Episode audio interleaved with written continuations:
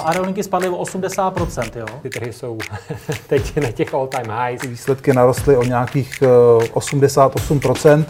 Co vlastně se teďka stalo v rámci uh, SpaceXu, je prostě něco neuvěřitelného. Plyn, uh, emisní povolenky, jakoby v tuhle tu chvíli ten systém je nefunkční. Peníze nikdy nespí, ani ty vaše. Dobrý den, vážení posluchači. Vítáme vás u dalšího podcastu investičního webu. V něm nabídneme to nejlepší z našich videí a také původní komentáře a analýzy domácích i zahraničních tržních expertů. Ekonomika, tradiční trhy a alternativy na jednom místě. Dobrý poslech přeje Petr Novotný. Akcie na historických maximech, cena nemovitostí také a řada komodit a kryptoměn jak by jsme. Jak investovat v prostředí all time highs? Odpověď hledá dnešní investorský magazín, ve kterém se také nevyhneme inflaci, která s chodou okolností také dosahuje rekordních úrovní. Přeji vám příjemnou investiční podívanou.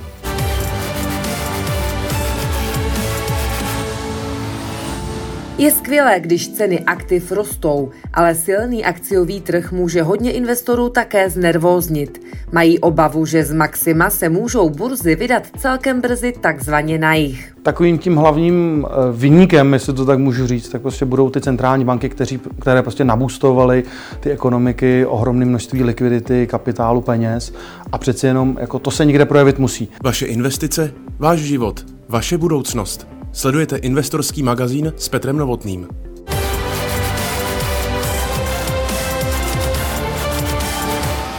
Investorský magazín tradičně začíná shrnutím toho hlavního, co se odehrálo na trzích a v ekonomice v uplynulých dnech. Čistý zisk energetické skupiny ČES za první tři čtvrtletí letošního roku klesl meziročně o 51% na 6,7 miliardy korun. Očištěný čistý zisk, který slouží jako základ pro výplatu dividendy, byl meziročně nižší o desetinu a dosáhl skoro 17 miliard korun. Vedení společnosti také mírně zlepšilo odhad očištěného čistého zisku za celý rok, a to na 19 až 21 miliard korun. Kurs Bitcoinu vystoupal na nový rekord. Ten se podle dat serveru CoinMarketCap dostal nad 68 500 dolarů. Na nové maximum stoupl také Ether. Celková tržní kapitalizace všech kryptoměn aktuálně dosahuje bezmála 3 bilionů dolarů. Samotný Bitcoin k této hodnotě přispívá asi miliardou a čtvrt. Míra inflace ve Spojených státech v říjnu stoupla na 6,2% a dostala se tak nejvýš za skoro 31 let. Podle analytiků se objevují náznaky, že by inflace mohla zůstat velmi vysoko až do příštího roku. Přispívají k tomu mimo jiné narušené globální dodavatelské řetězce.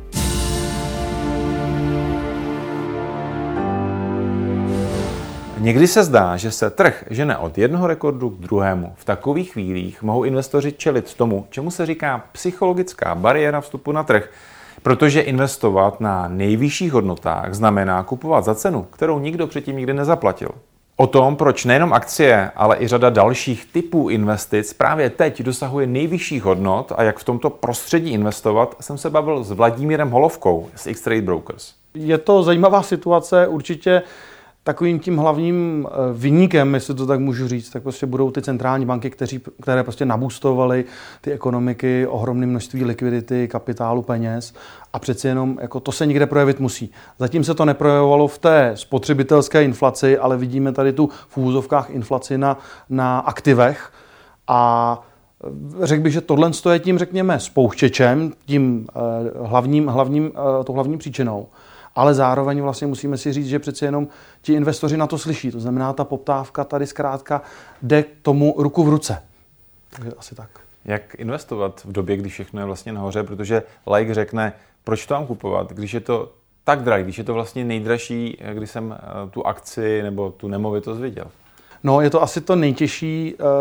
Překonat sám sebe, překonat jako tu psychiku, že je to na maximu a teďko zrovna, jestli to já nenakoupím na to maximu, nebude to klesat. Eh, spíše opravdu v tomhle tom uvažovat dlouhodobě, mít na nějakým těm jako fundamentem, jestli tenhle ten instrument má nějakou logiku a jestli si ho dovedu od dneška za pět, za deset let představit spíš výše, nebo je tam nějaké velké riziko, velký otazník a tam bych měl v té analýze možná trošku jít hloubš. No. Když mluvíte o analýze, Fungují dneska ty fundamenty? Podívat se vlastně, jestli ta společnost nebo to aktivum si zaslouží třeba i tu nejvyšší hodnotu, protože je v nějakým způsobem vnitřně stále ještě levné oproti kurzu. No, myslím si, že čím dál tím méně. No. Jako já pamatuju ještě, ještě před krizí v roce 2008, 2009, tak vlastně tam ještě řekněme nějaké ty finanční modely těch třeba akcí, akciových eh, společností fungovaly. A jakmile se prostě do toho vložila ta aktivita centrálních bank, tak je vidět, že čím, čím dál tím méně, eh, řekněme se, můžeme opřít o, o tu výsledovku, o ty, o ty výkazy a tak dále. A myslím si, že v dnešní době čím dál tím víc akcentuje eh, to, že ta cena se může odchýlit od nějaké té, Buffett tomu říká fundamentálně založená cena nebo fair value a tak dále, můžeme to nazvat jakkoliv. Ale že zkrátka cena je daná tím, jak se staví mezi sebe poptávka, nabídka. A to dneska je zase, dovolím si říct, trošku jako rozhozeno, kde přeci jenom, když máme všechna ta aktiva jako na maximech, tak ne každý jako má tendenci prodávat, prodávat. Spíš budu držet dál, protože očekávám ten budoucí růst ale na druhou stranu do toho trhu, do těch trhů přicházejí noví, noví vlastně zájemci, investoři a ty chtějí kupovat, to znamená tlačí vlastně na té straně té poptávky. A tím pádem to si myslím, že vyvolává ty disproporce a logicky to musí ta disbalance prostě mezi malou nabídkou a vysokou poptávkou tlačit ty ceny výš a výš. Takže uh, radil bych každému investorovi, aby ne, neanalyzoval jenom ty výkazy, ale sledoval i, kdo stojí na té straně nabídkové a kdo stojí na té straně potenciálně poptávkové. Jsou vůbec aktiva, která vlastně ještě nezlomila eh, svá historická maxima? Je ještě něco hledat, teda, když se nechci jenom teda ves a v očekávání, že to půjde dál? Eh, jsou jako šafránu, ale, ale eh, určitě stojí za zmínku čínský akciový trh, který přece jenom teď v těch posledních měsících zažíval významné pády. Zase došla plasy tam tamnější, řekněme, vláda, regulace, a e, to je asi, řekněme, jeden nějaký asset class, který můžeme říct, že není na svých maximech, ale zase má to své důvody. Jsou tam ta rizika. Ale když bych se na to podíval jako v nějakém zase delším možná horizontu, tak pravda, ta, ta, ta čínská vláda prostě stanovuje, omezuje ty, ten biznis v, v, tom, v tom jejich domácím trhu. Ale je tam poměrně silný faktor, a to je, že Čína jako taková je ohromný trh, a já když se na to zase budu koukat z toho pohledu nabídka poptávka na tom investičním trhu, tak si myslím, že eh, Čína a vlastně čínští investoři, retailoví investoři, tak se teprve rodí. A tam je potenciál vlastně té nově vznikající poptávky, která bude potřebovat být něčím uspokojena. Hodně investorů vlastně řeší jenom, aby překonal inflaci. A ta inflace už není pár procent, ale dneska je třeba pět, pocitová daleko vyšší. Jsou vůbec investoři schopní, anebo s jakým velkým rizikem vlastně uspět na tom trhu dneska, anebo vlastně v roce 2022? No určitě platí to, že čím vyšší výnos eh, chci a požaduji, tak tím vyšší riziko. Za prvé. Myslím si, že řada investorů se asi v těch, eh, minimálně v tom následujícím roce bude muset spokojit, že možná tu inflaci neporazí. To asi jako je, je, je realita toho trhu.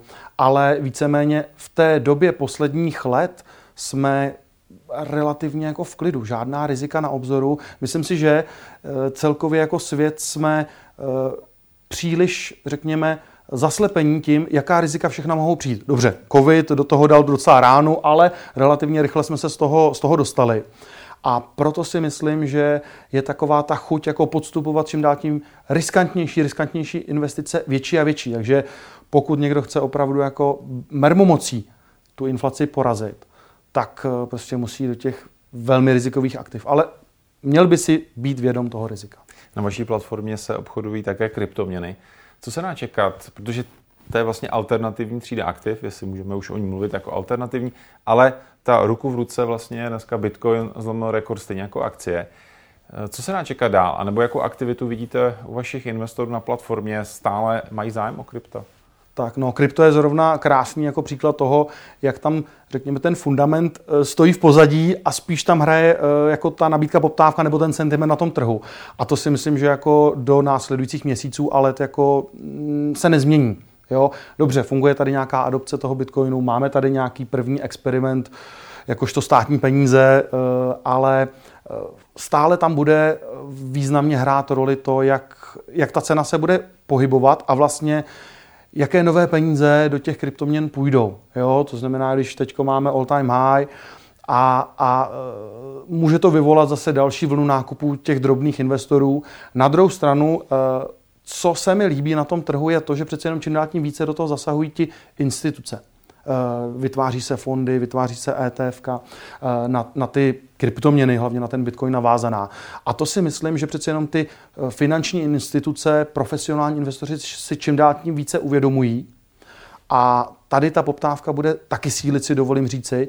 Tím pádem eh, lze očekávat, že ty kryptoměny taky pojedou nějak v tom svém rally, ale na druhou stranu je tam vždycky to velké riziko, že najednou e, začnou, začnou intervenovat vlády, že už se jim to nelíbí a to může třeba zase s tou cenou významně pohnout směrem dolů. Kde jsme také viděli historická maxima, jsou komodity. E, jak ty jsou dneska populární mezi českými drobnými investory? Co si vlastně mohou koupit? A jak to vlastně vypadá s komoditami v rámci drobných investorů v Česku? No, myslím si, že asi každý vnímá teď z médií, z těch zpráv e, typu zemní plyn, e, energie, v neposlední řadě ropa. A co my evidujeme, tak nechci používat to slovo, že se na to nachytávají, ale, ale řada těch, řekněme, nových, ne úplně zkušených obchodníků do toho vstupuje bezhlavě. Vidím tam cenový růst, tak se ho nemrychle na tom potřebuju svést. Ale musíme si uvědomit, že ta cena těch komodit přeci jenom teďko je významně ovlivněna těmi problémy v těch dodavatelských řetězcích. Speciálně třeba ze strany té Číny a podobně.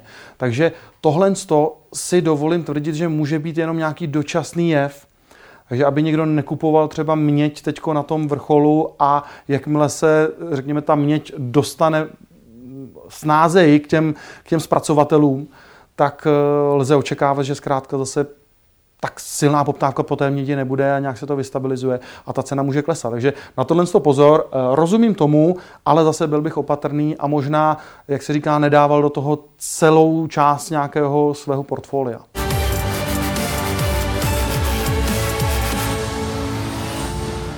Česká národní banka z kraje měsíce překvapila širokou investorskou veřejnost dalším razantním zvýšením úrokových sazeb. Jak číst rozhodnutí našich centrálních bankéřů a co čekat na úrokové frontě příští rok, prozradil v rámci cyklu Abeceda investora ekonom Michal Broška z Komerční banky.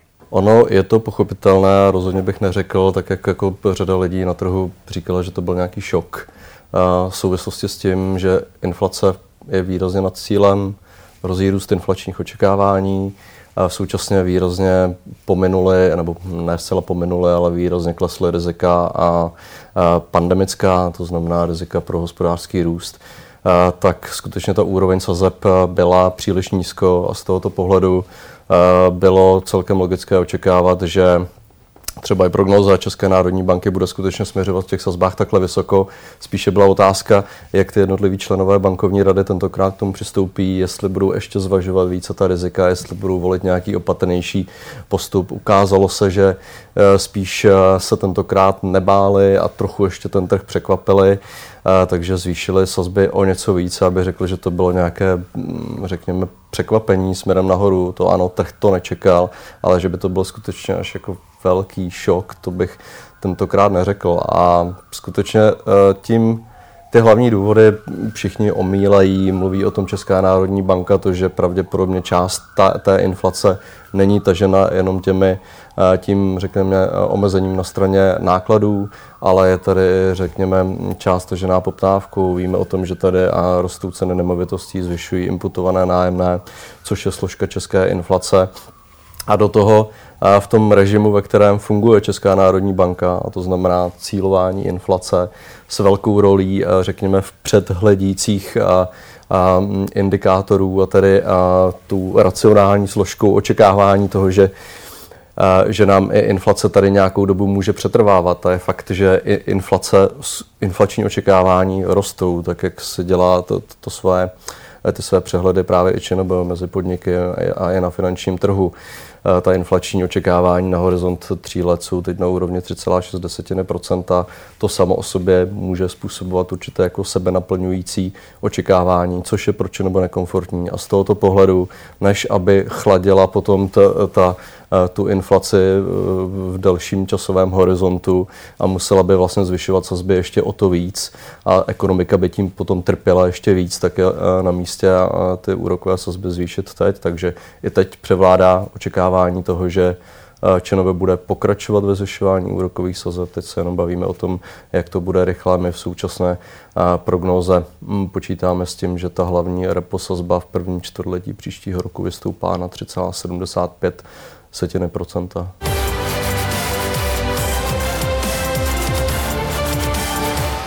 Americké akciové indexy jsou od poloviny října na vzestupu a podle analytiků Bank of America by měli být investoři v následujících týdnech a měsících na pozoru. Konec roku nemusí být tak veselý, jak naznačují sezónní vzorce. Vzhledem k výrazné optimistické náladě investorů může růst klidně ještě nějakou dobu pokračovat. Pomyslný strop sentimentu je ale blízko. A psychologie trhu pak může zapůsobit naopak výrazně medvědím směrem. Komodity letos předvádějí skvělé výkony a růst jejich cen by se díky zotavení z pandemie v kombinaci se stimulačními opatřeními mohl přenést i do roku 2022. Strukturální býčí trh na komoditním trhu je podle analytiků z Goldman Sachs hodně podobný tomu, který jsme viděli v letech 2000 nebo 1970. Komoditní supercyklus by tak mohl být víceletý, potenciálně může trvat i celá desetiletí. V týdnu také zavítejte na naše facebookové stránky, kam jsme přidali odkaz na zajímavou investiční konferenci. Teď už je ale nejvyšší čas prolistovat burzovním kalendářem na nový obchodní týden.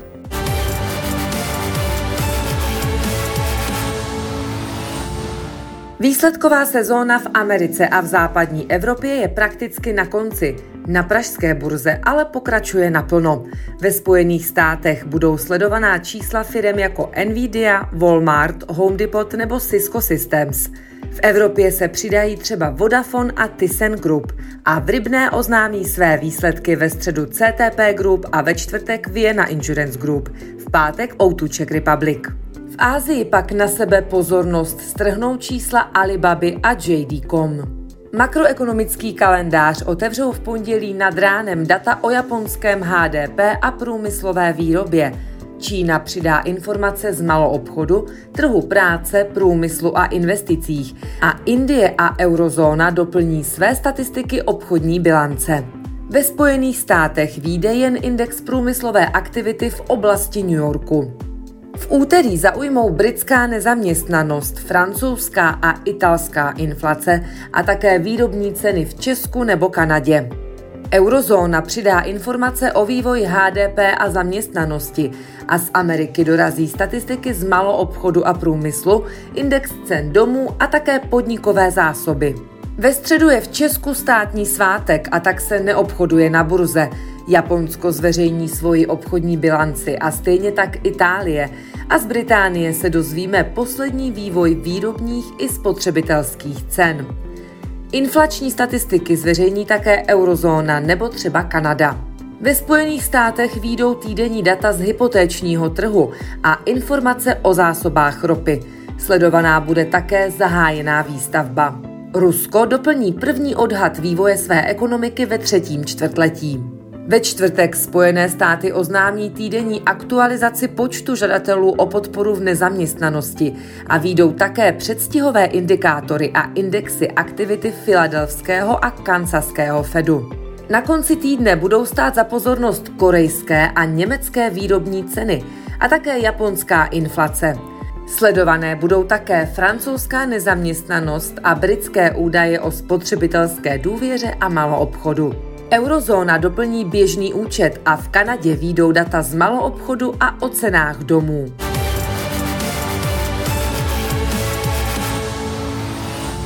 A to je z pořadu, kde se potkávají velcí burzovní hráči s drobnými investory všechno. U dalšího dílu nashledanou.